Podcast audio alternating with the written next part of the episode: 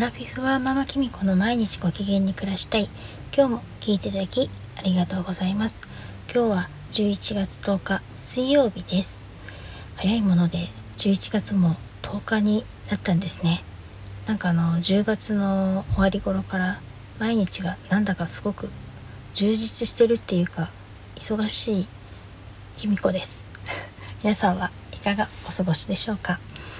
と前回の配信で新しいチャンネルを立ち上げるためにあのちょっとお休みしたいっていうふうにお話ししてたんですけれどもちょこちょこっとずつでもあのどんなことを配信していきたいのかとかお話できたらなと思っています。えっとですねどんなことを配信したいかっていうとですね、まあ、の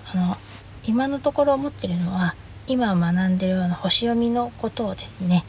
中心に番組を構成したいと思っています。でその新しくそのチャンネルを含めてあのこれから自分が始めたいサービスをいつから何をどのように始めるのかっていうのとそのサービスのゴールっていうか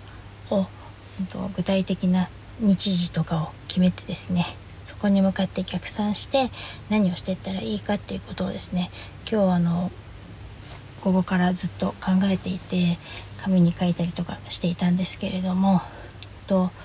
そうするといろいろあれもやらなきゃこれもやらなきゃってことがいろいろ出てきてですねいろいろメモを取ったりしててこういう時すごく便利なのが私あの穴吉手帳術を使っているので付箋に書いてあのそれをですね貼っていくんですね。だから本当に付箋なんであっちに動かしたりこっちに動かしたりとかカレンダーのまたここに貼ったけどやっぱりこっちにしようとか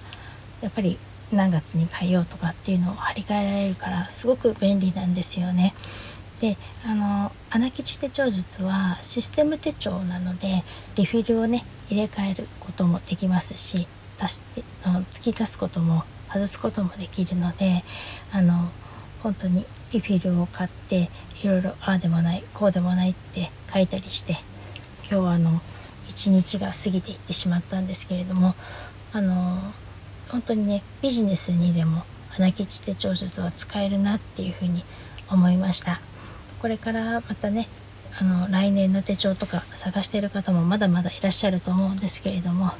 もしよかったらシステム手帳すごくおすすめなので特に穴吉手帳術あなんか口が回んなかった。ごめんなさい。穴吉手帳術すごくおすすめなので 口やっぱ回ってないですね。おすすめなのでよかったら使ってみてください。それでは今日はこの辺で最後までお聴きいただきありがとうございました。またお会いしましょう。バイバーイ。